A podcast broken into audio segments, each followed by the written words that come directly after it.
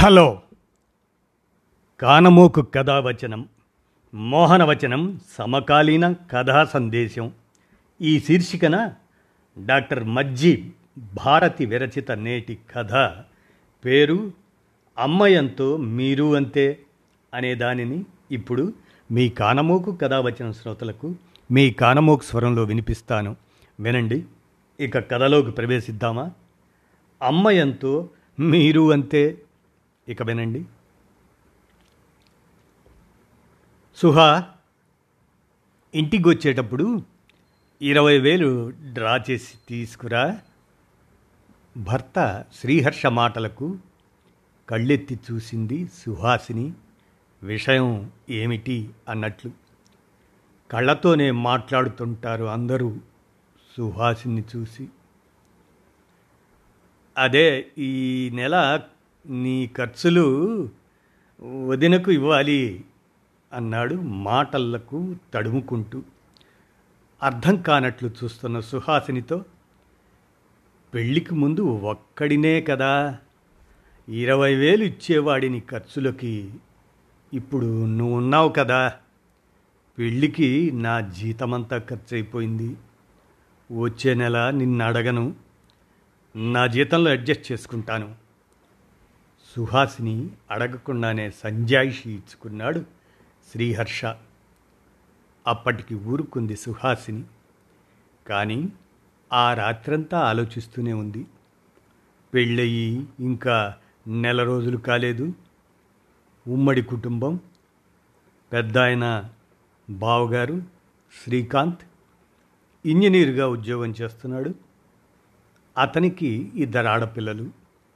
రెండు మూడేళ్ళ క్రితం కొత్తగా కట్టుకున్న మూడు పడకల గదుల ఇల్లు పెళ్ళికి ముందు అది ఉమ్మడి ఆస్తి అన్నట్లుగా ఉన్న మాటలు. మొన్న తోడికోడళ్ళు పద్మ ఎవరితోనో మాట్లాడుతుంటే తెలిసింది. అది వాళ్ళ సొంతమని ఉమ్మడి ఇల్లు వాళ్ళ ఊరిలో ఉందని. హర్ష కన్నా చిన్నదైన ఆడపడుచు శ్రీలత పెళ్ళయి భర్తతో బెంగళూరులో ఉంటుంది. పెళ్ళికొచ్చిన ఆమె వారం రోజుల క్రితమే తన ఇంటికి వెళ్ళింది. అరవై ఐదేళ్ళ అత్తగారు యశోదమ్మ గారే ఇంకా వంటగదిలో. పెత్తనం పోతుందన్న భయమా? ఆమెను చూస్తుంటే అలా అనిపించడం లేదు. తోడికోడలు అత్తగారి మేనకోడలే. అత్త ఈరోజు ఇది చేసుకుందాం. నీ వంట రుచి ఎవరికీ రాదు అంటూ తీయగా మాటలు చెప్తూ ఆ రోజు వంట ఏం చేయాలో అత్తగారికి పురమాయిస్తుంది. పిల్లలు కూడా స్కూల్ నుండి రాగానే నాన్నమ్మ అది కావాలి ఇది కావాలి అని వాళ్ళ నాన్నమ్మని అడుగుతుండటం కూడా చూస్తుంది. హర్ష కూడా ఏం అవసరమైనా వాళ్ళ అమ్మని అడుగుతున్నాడు. నెల రోజుల్లోనే అర్థమైంది. పెత్తనం తోటి కోడలదని పని అత్తగారిదని. ఈ వయసులో ఆమె కష్టపడుతుంటే చూడడానికి కష్టంగా ఉంది. పోనీ ఇంట్లో ఉన్నప్పుడు తానేమైనా సాయం చేయకపోతే నీకెందుకులే అమ్మా అనేస్తున్నారు. చొరబడి చేయడం తనకు ఇంకా అలవాటు కాలేదు. చూచాయిగా హర్షతో అంటే నువ్వు మరీ భూతద్దంలో ఉండి చూస్తున్నావు.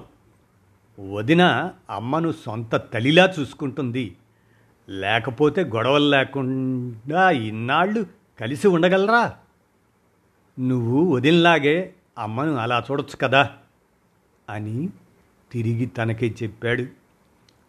అంతేకాని వాళ్ళమ్మ మంచితనాన్ని వదిన వాడుకుంటుందన్న విషయం చెప్పినా అర్థం చేసుకోవడం లేదు. పెళ్ళైన నాటి నుండి తాను గమనించిన ఇంకో విషయం ఏమిటంటే ఇంట్లో ఏ ఖర్చు కనిపించినా హర్ష పాలవాడు వచ్చాడు చూడు పని మనిషి జీతం అడుగుతుంది చూడు అని తన భర్తకే పురమాయిస్తుంది తోడికోడలు పద్మ. ఆఖరికి పిల్లల ఫీజులు కూడా. ఈ నెల తన ఖర్చులు అదనం. అంటే తామిద్దరి కోసం చెరో ఇరవై వేలు. ఇంటి ఖర్చులకు పెడుతున్న డబ్బు కాక నెలకు నలభై వేలు. అత్తగారికి పెన్షన్ వస్తుందని తెలుసు. కానీ అదేమవుతుందో ఇంకా తెలియదు ఇప్పటి నుండే తాను ఈ విషయంలో జాగ్రత్త పడకపోతే తరువాత విచారించి లాభం లేదు. ఆలోచిస్తూ అటు తిరిగి పడుకున్న సుహాసిని మీద చెయ్యి వేయడానికి జంకాడు శ్రీహర్ష. పెళ్ళైన తర్వాత తొలిసారి భార్యాభర్తలు దూరంగా పడుకున్నారు. ఏమిటి ట్రాన్స్ఫరా? మీకు ట్రాన్స్ఫర్లు ఉండవేమో? బావుగారు పెళ్ళై రెండు నెలలు కాలేదు అప్పుడే ఎడబాట. తోడికోడలు గదిలో తనకు చెప్పకుండా ఇప్పుడు భోజనాల దగ్గర చెబుతున్నందుకు చిన్నబుచ్చుకున్న ముఖంతో భర్త ఆపించుకోవచ్చేమో కనుక్కోకూడదా? అత్తగారి ఆదుర్ద. అయితే మేము సెలవులకి బాబాయ్ వాళ్ళ ఇంటికి వెళ్ళొచ్చు. పిల్లల ముఖంలో ఆనందం. వాళ్ళను దగ్గరకు తీసుకుంటూ తప్పకుండా అని మంచి ఆఫర్ వచ్చింది బావగారు. ఆఫీసులో అందరూ ఈ ఛాన్స్ వదులుకోవద్దని చెప్తున్నారు. అదీ కాక ఈయనకు వర్క్ ఫ్రమ్ హోమే కదా. ఈయన నాతో పాటే వస్తారు. ఇంకా ఎడబాటే ఉంటుంది? తోటి కోడలను చూస్తూ చెప్పింది సుహాసిని. ఆ రాత్రి గదిలో సుహా ఇక్కడే ఉంటే బాగుంటుందేమో అలవాటైన ఊరు. అందరం కలిసి ఉండొచ్చు. ఇక్కడ నీకు వంట పని ఇంటి పని లేదు. అన్నీ అమ్మ వదిన కలిసి చేసుకుంటారు. బయటకు వెళ్తే మనం కష్టపడాల్సి వస్తుంది. ఆలోచించు. అదీ కాక అమ్మను వదిలి నేను ఉండలేను. చెప్పాడు శ్రీహర్ష. ఈయన వీళ్ళ అమ్మను వదిలి ఉండలేరు. మరి నేను మా అమ్మను వదిలి ఇక్కడికి రాలేదా? మనస్సు చిన్నబుచ్చుకొని అటు పక్కకు తిరిగింది సుహాసిని. అప్పటికి తానన్న మాటలో తప్పు తెలిసింది శ్రీహర్షకు. రెండోసారి భార్యాభర్తలు దూరం దూరంగా. ఈయన అత్తయ్యని వదిలి ఉండలేరట. అత్తయ్యని మాతో తీసుకెళ్తాం. భోజనాల దగ్గర సుహాసిని మాటలకు పిడుగుపడింది ఆ ఇంట్లో. అమ్మ లేకపోతే ఎలా? బావగారు. హర్షే కాదు అత్తను వదిలి నేను ఉండలేను కదత్తా. తోడికోడలు తనతో మాట మాత్రంగా కూడా చెప్పకుండా అందరి ముందు చెబుతున్నందుకు వస్తున్న కోపాన్ని అదుపు చేసుకుంటూ హర్ష నాన్నమ్మ లేకపోతే మాకు నచ్చినవి ఎవరు చేస్తారు? పెద్ద మనవరాలు. నాన్నమ్మ లేకపోతే మేము స్కూల్ నుండి వచ్చేసరికి ఇంట్లో ఎవరుంటారు? చిన్న మనవరాలు. ఏమే నేను ఇంట్లో ఉండకుండా ఎక్కడికి వెళ్తున్నాను? నాన్నమ్మ ఉంది కదా అని ఎప్పుడైనా అలా అంటూ చిన్నదాన్ని ఎత్తిన మొట్టి అత్త ఎక్కడికి రాదు. మొదట్టుండి అలవాటైన ఊరు పరిసరాలు. ఇప్పుడు తనకెక్కడికి తన్నెక్కడికి పంపించలేను. ప్రేమగా అత్త భుజాల మీద చేతులు వేస్తూ అంది తోడికోడలు. సరే అక్క మీ ఇష్టం. కానీ ఏ విషయమైనా క్లియర్గా మాట్లాడడం నాకు అలవాటు. ఆ తర్వాత గొడవలు పడటం ఇష్టం ఉండదు. ముందే చెప్తున్నాను. ముందు ముందు అత్తను మేమిన్ని సంవత్సరాలు చూసుకున్నాం. ఇంకా మేము ఎన్నాళ్ళు చూస్తాం? మీరు చూడండి అని ఎప్పుడు అనకూడదు. ఇప్పుడు పంపించకపోతే అత్తయ్య గారిని చివరి వరకు మీరే చూసుకోవాలి. కొండబద్దలు కొట్టింది సుహాసిని. సుహాసిని తెగువకు నలుగురు నిశ్చేష్టులైపోయారు. అదేమీ పట్టించుకోకుండా గదిలోకి వెళ్ళిపోయింది సుహాసిని. మెత్తగా కనిపించే భార్యలో తనకు చెప్పకుండా ముఖ్యమైన నిర్ణయాలు తీసుకునేంత తెంపరితనమా? పెళ్ళయి పదేళ్ళైనా ఏ విషయానికైనా మీ అన్నయ్యని అడగాలి హర్ష. అమ్మో ఆయనకి చెప్పకుండానా? అనే వదిన మాటలు గుర్తుకొస్తున్నాయి హర్షకు. మరి తన భార్య నిర్ణయం ఆమె తీసుకున్నాక అందరితో పాటు తనకు చెబుతుంది. వదిన లాంటి అమ్మాయిని కాకుండా ఇటువంటి అమ్మాయిని పెళ్ళి చేసుకున్నందుకు తప్పు చేశానా? అని మొదటిసారి బాధపడ్డాడు హర్ష. మూడోసారి భార్యాభర్తలు దూరం దూరంగా. ఇన్నాళ్ళు ప్రశాంతంగా ఉండే ఆ ఇంట్లో శాంతి లోపించింది. ఎవరి ముఖంలోనూ నవ్వు లేదు ఎవరికి వారే దూరం దూరంగా ఉంటున్నారు.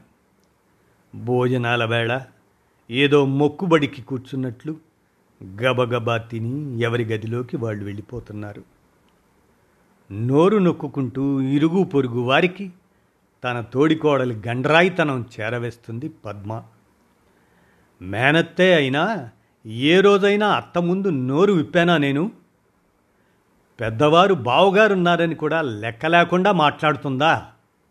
ఇప్పుడు అత్తను పంపించకపోతే తర్వాత నాకు బాధ్యత లేదని చెబుతుందా? ఉద్యోగం చేస్తున్నానన్న పొగరు.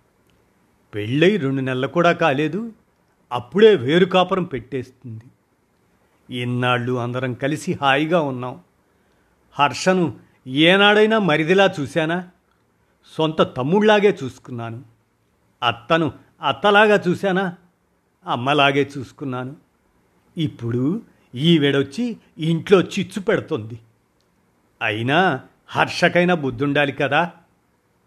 నోర్ముయ్ అని పెళ్ళానికి చెప్పుకోలేడా?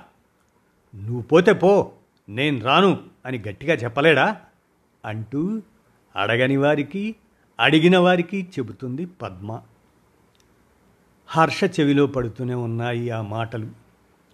అసలు హర్ష వినాలనే పద్మ అందరితో చెబుతుందా మాటలు. ఆ మాటలు హర్షలో ఆలోచనలను రేకెత్తిస్తున్నాయి.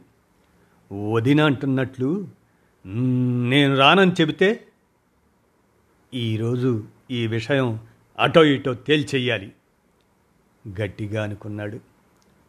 సుహాసిని ఆఫీసు నుండి రాగానే ఇంటికి సంబంధించిన విషయాల్లో కూడా కనీసం నాతో సంప్రదించకుండా నువ్వే నిర్ణయాలు తీసుకోవడం నాకు నచ్చలేదు. నేను రానంటే ఏం చేస్తావు?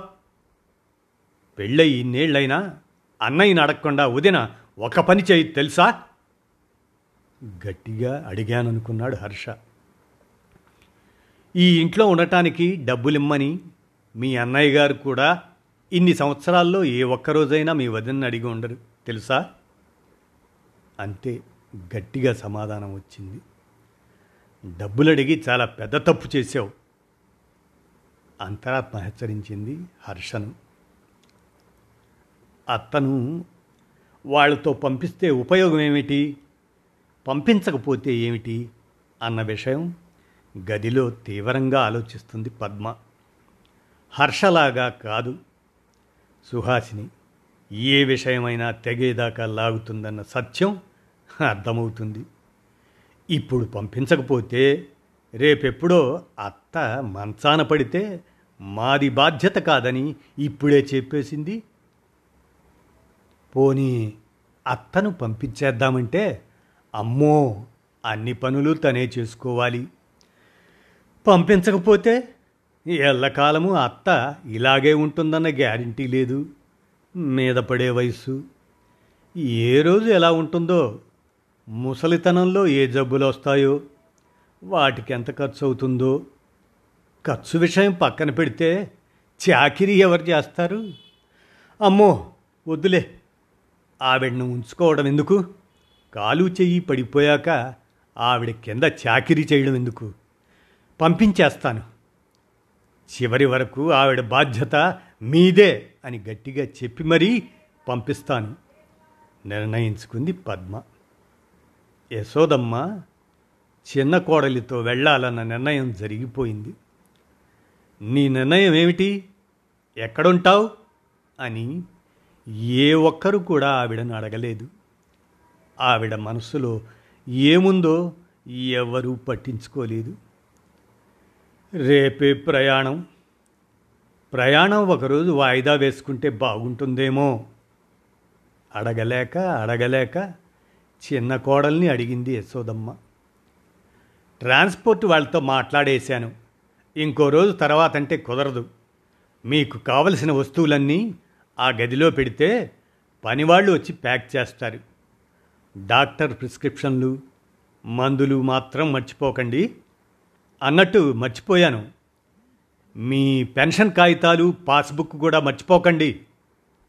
అందరూ వింటుండగానే యశోదమ్మతో చెప్పింది సుహాసిని. ఆ మాట వినగానే కోపంతో ఊగిపోతూ ఎంత ధైర్యం! అమ్మ పాస్బుక్ తెచ్చుకోమంటావా?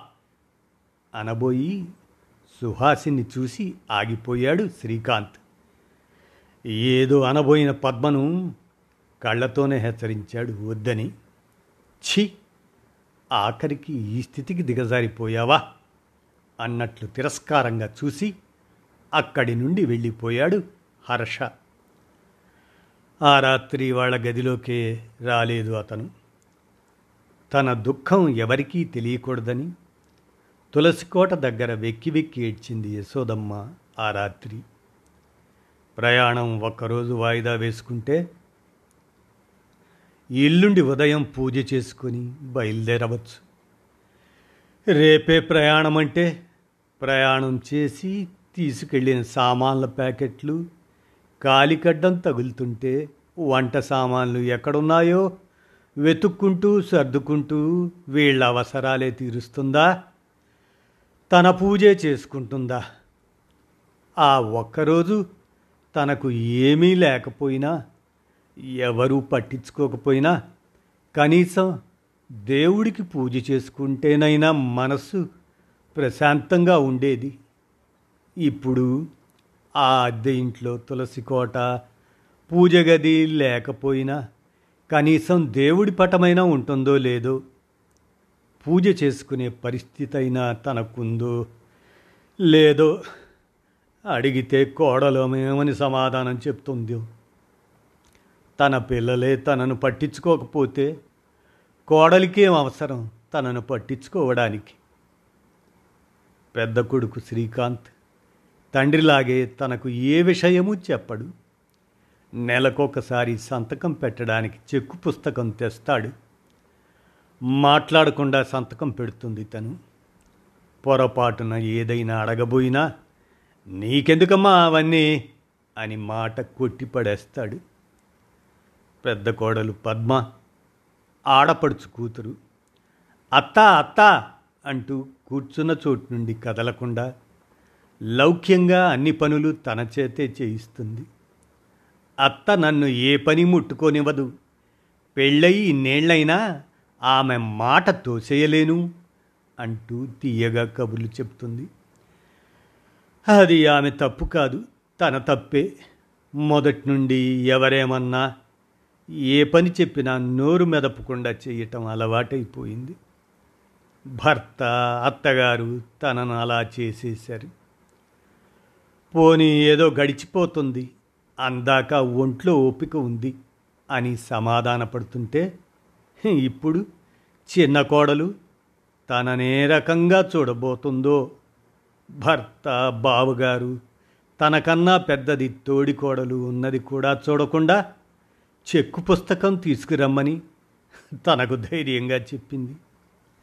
అరవై ఐదేళ్ళు వచ్చినా ఇప్పటికీ తనకు ఎంత పెన్షన్ వస్తుందో అడగలేని తన చేతకానితనానికి బాధపడాలో ఆమె ధైర్యానికి మెచ్చుకోవాలో తనకన్నా చెక్కు పుస్తకానికే విలువ కడుతున్నందుకు దిగులు పడాలో? ఇన్ని జరుగుతున్నా నోరెత్తని చిన్న కొడుకును చూసి జాలిపడాలో కోపగించుకోవాలో? చిన్న కోడలి దగ్గర ఇంకెన్ని కష్టాలు పడాలో? అర్థం కాని అయోమయ స్థితిలో రాత్రంతా ఏడుస్తూనే ఉంది యశోదమ్మ. ఆ మర్నాడే ప్రయాణం. యశోదమ్మ భయపడినట్లు అక్కడ ఏమీ జరగలేదు. ఇంటికి వెళ్ళేటప్పటికి చాలా సామాన్లు సర్దేసి ఉన్నాయి. ఇంట్లో ఒక మూలగా చిన్నదైన దేవుడి గది. చాలా ఆనందపడిపోయింది యశోదమ్మ. స్నానం చేసి పూజ చేసుకునేటప్పటికి పరమాన్నం చేసి పట్టుకొచ్చింది కోడలు. దేవుడికి నైవేద్యం పెట్టండి అంటూ దానికే చాలా సంతోషపడిపోయింది యశోదమ్మ. నాకు వచ్చినట్లు వంట చేశాను. రాత్రి డిన్నర్కు బయటకు వెళ్దాం. రెడీగా ఉండండి. భర్త వింటుండగా అత్తగారితోనే చెప్పి ఆఫీస్కు వెళ్ళింది సుహాసిని. మొన్నటి నుండి భార్యాభర్తల మధ్య మాటలు లేవు మరి.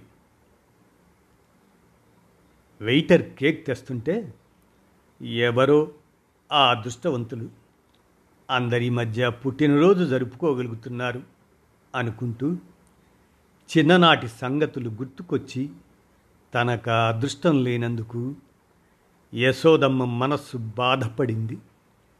నాన్నగారు ఉన్నప్పుడు తన పుట్టినరోజు కూడా ఎంతో వైభవంగా చేసేవారు.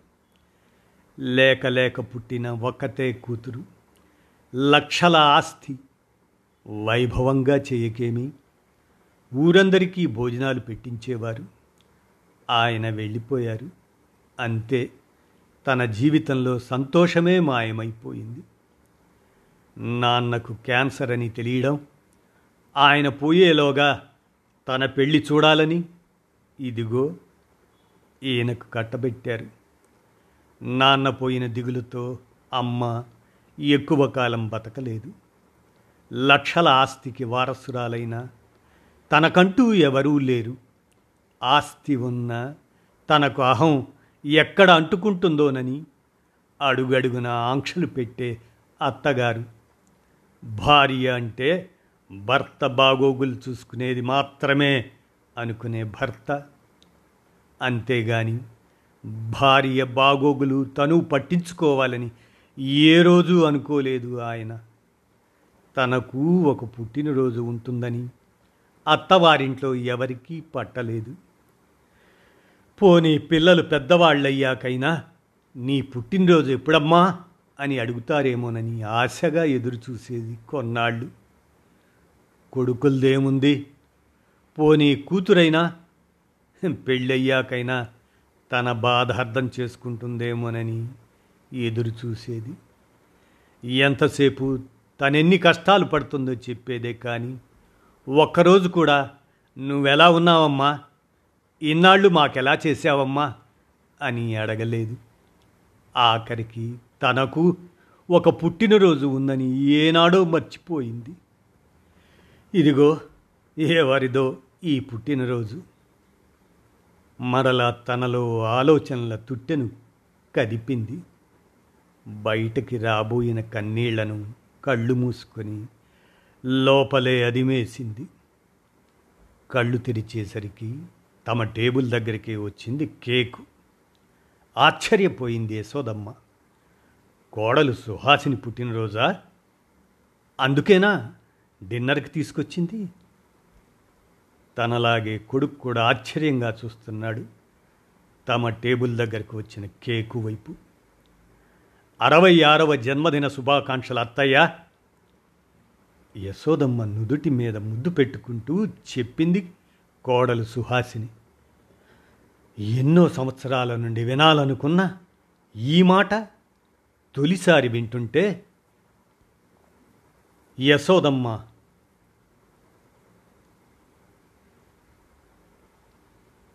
ఆశ్చర్యం.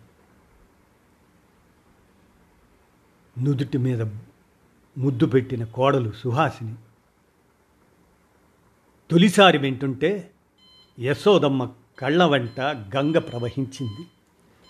ఏమిటత్తయ్య ఇది? మీరెంతో సరదా పడతారనుకుంటే ఏమిటిది? కోప్పడింది సుహాసిని. లేదమ్మా మా నాన్న గుర్తుకు వచ్చారు. ఆయన ఉన్నప్పుడు నా పుట్టినరోజు ఎంతో వైభవంగా చేసేవారు. ఇప్పుడు మరల నువ్వు పెళ్ళైన ఇన్ని సంవత్సరాలకు ఈ మాట మొదటిసారి వింటుంటే నా పిల్లలు కూడా ఏ రోజు చెప్పలేదు. ఇప్పుడు నువ్వు నా కోడలివి చెప్తుంటే కళ్ళమ్మట ఆ నీళ్ళు వాటంతటవే వస్తున్నాయి. నా ప్రమేయం లేదు. గొంతు బొంగురిపోతుంటే కళ్ళనీళ్ళు తుడుచుకుంటూ చెప్పింది యశోదమ్మ. కొత్త వ్యక్తిని చూస్తున్నట్లు చూస్తున్నాడు సుహాసిన్ని హర్ష. ఇన్నాళ్ళు తామెవరూ చేయనిది? ఇందుకేనా ప్రయాణం వాయిదా వేయమని అమ్మ అడిగినా ఒప్పుకోలేదు? మీకు కోడలనైనా కూతురిననే అనుకోండి. నాకు మా అమ్మైనా మీరైనా ఒకటే. ఇక నుండి మీరెలా ఉండాలనుకుంటే అలానే ఉండండి. మీకేది ఇష్టమైతే అదే చెయ్యండి. యశోదమ్మను హత్తుకుంటూ అంది సుహాసిని. నా పుట్టినరోజు ఈరోజని నీకెలా తెలిసింది? కళ్ళ నీళ్ళు తుడుచుకుంటూ ఆశ్చర్యంగా అడిగింది యశోదమ్మ. నెల్లాళ్ళ క్రితం ఇంట్లో జరిగిన విషయం గుర్తుకొచ్చింది సుహాసినికి. అత్త స్టోర్ రూములో స్థలం సరిపోవటం లేదు. అట్టపెట్టెల్లో ఉన్న ఆ పుస్తకాలు బయటపడేశాను. పనమ్మాయిని పట్టుకుపోమన్నాను అని తోడికోడలంటే కళ్ళమ్మట నీళ్ళు కొక్కున్న అత్తయ్యని చూసి అంతగా ఆవిడ బాధపడటానికి ఆ అట్టపెట్టెల్లో ఏముందో అని చూస్తే అన్నీ డైరీలు అత్తగారి డైరీలు. ఆవిడ మనస్సును దాచుకుంది ఆ డైరీలలో. వాటిని పనికిరాని చెత్తలా పెరట్లో? అప్పుడొచ్చింది తోడికోడల మీద కోపం. అత్తగారి మంచితనాన్ని అలుసుగా తీసుకొని ఈ వయసులో కూడా ఆవిడ చేత పనులు చేయించటం ఆఖరికి ఆవిడ డైరీలను కూడా బయటపడేయటం. బావగారు గమనించినట్లు గమనించనట్లు ఊరుకోవటం ఈ ఇంట్లోనే ఉన్న హర్ష కూడా పట్టించుకోకపోవటం. సహించలేకపోయింది సుహాసిని. ఇన్నాళ్ళు ఆవిడకెవరూ ఎదురు చెప్పలేదు. ఆవిడ ఆడిందే ఆట పాడిందే పాట సాగింది. ఇక ఊరుకుంటే లాభం లేదు. ఇంకో నెల రోజుల్లో అత్తయ్య పుట్టినరోజు. ఆ పుట్టినరోజుకి అత్తయ్యకు విశ్రాంతినివ్వాలి. పనిచేసే బాధ లేకుండా చెయ్యాలి. ఎలా? అని ఆలోచించి ఈ ఇంటికి దూరంగా అత్తయ్యను తీసుకెళ్తే గాని ఆమెకు ఈ వయస్సులో విశ్రాంతి దొరకదని నిర్ణయించుకున్నాక అంతవరకు వద్దనుకున్న ప్రమోషన్ కోసం అప్లై చేయటం ప్రమోషన్ రావటం అన్నీ గబగబా జరిగిపోయాయి. అంతే. నెల రోజుల్లో ఇక్కడ ఉన్నారు ఆలోచనలో మునిగిపోయిన సుహాసిని చూసి ఎలా తెలుసుకున్నావమ్మా? మృదువుగా అడిగింది యశోదమ్మ. బదులుగా హ్యాండ్ బ్యాగులో నుండి తీసిన పుస్తకం ఆవిడ చేతిలో పెట్టింది సుహాసిని. ఇది ఇది నా డైరీ నీకెలా వచ్చింది? కన్నీళ్ళు కట్టలు తెంచుకున్నాయి. వణుకుతున్న కంఠంతో అడిగిందామె అమ్మకు డైరీ రాసే అలవాటుందా? మొదటిసారి వింటున్నాడు హర్ష.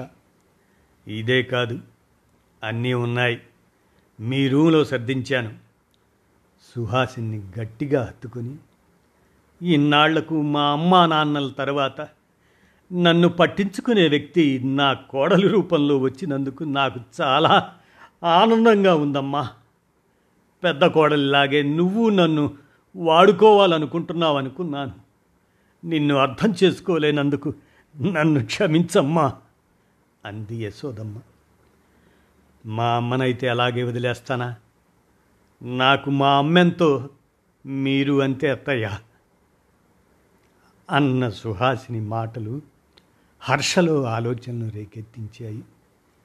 వదినను చూడు అమ్మనెంత బాగా చూసుకుంటుందో అత్త అని వెనకనకే తిరుగుతూ చనువుగా అది చేసి పెట్టు ఇది చేసి పెట్టు అని అమ్మకే వంటగది పెత్తనం అప్పచెప్తుంది అని ఒకసారి అంటే మీ వదినలాగా మీ అమ్మను నేను చూసుకోలేండి అన్న సుహాసిని మాటలకు చాలా కోపం వచ్చింది అప్పుడు. చదువుకుందన్న గర్వం అనుకున్నాడు. ఇప్పుడు తెలిసింది. ఆ మాటలకు అర్థం. అమ్మలా చూసుకోవడం అంటే తీయగా మాటలు చెప్పడం కాదు. మనస్సును అర్థం చేసుకోవాలని చెప్పకుండానే వాళ్ళ అవసరాలు ఏమిటో గ్రహించుకోవాలని. మొదటిసారి తన మీద తనకే చాలా కోపం వచ్చింది హర్షకు. తల్లి చేతులు పట్టుకున్నాడు. క్షమించమ్మా అంటూ ఆప్యాయంగా అతన్ని హత్తుకుంది యశోదమ్మ. మా అమ్మైనా మీరైనా ఒకటే అన్నావు మా అమ్మతో. కానీ మేమెవరం మా అమ్మను అమ్మలా చూసుకోలేకపోయాం. అమ్మని ఎలా చూసుకోవాలో ఇక నుండి నీ దగ్గర నేర్చుకుంటాను సుహా. సుహాసిని వైపు తిరిగి చెప్పాడు హర్ష. Okay okay A grade. ఇప్పుడు మన అమ్మ పుట్టినరోజు పండగ చేద్దాం. రండి. నవ్వుతూ అన్న సుహాసిని అనుసరించాడు హర్ష. ఇదండి. అమ్మ ఎంతో మీరు అంతే. అనేటువంటి కానమోకు కథావచనం మోహనవచనం సమకాలీన కథా సందేశం శీర్షికన డాక్టర్ మజ్జి భారతి విరచిత ఈ కథ అమ్మయంతో మీరు అంతే అనేదాన్ని మీ కానమోకు కథావచన శ్రోతలకు మీ కానమోకు స్వరంలో వినిపించాను. విన్నారుగా? ధన్యవాదాలు.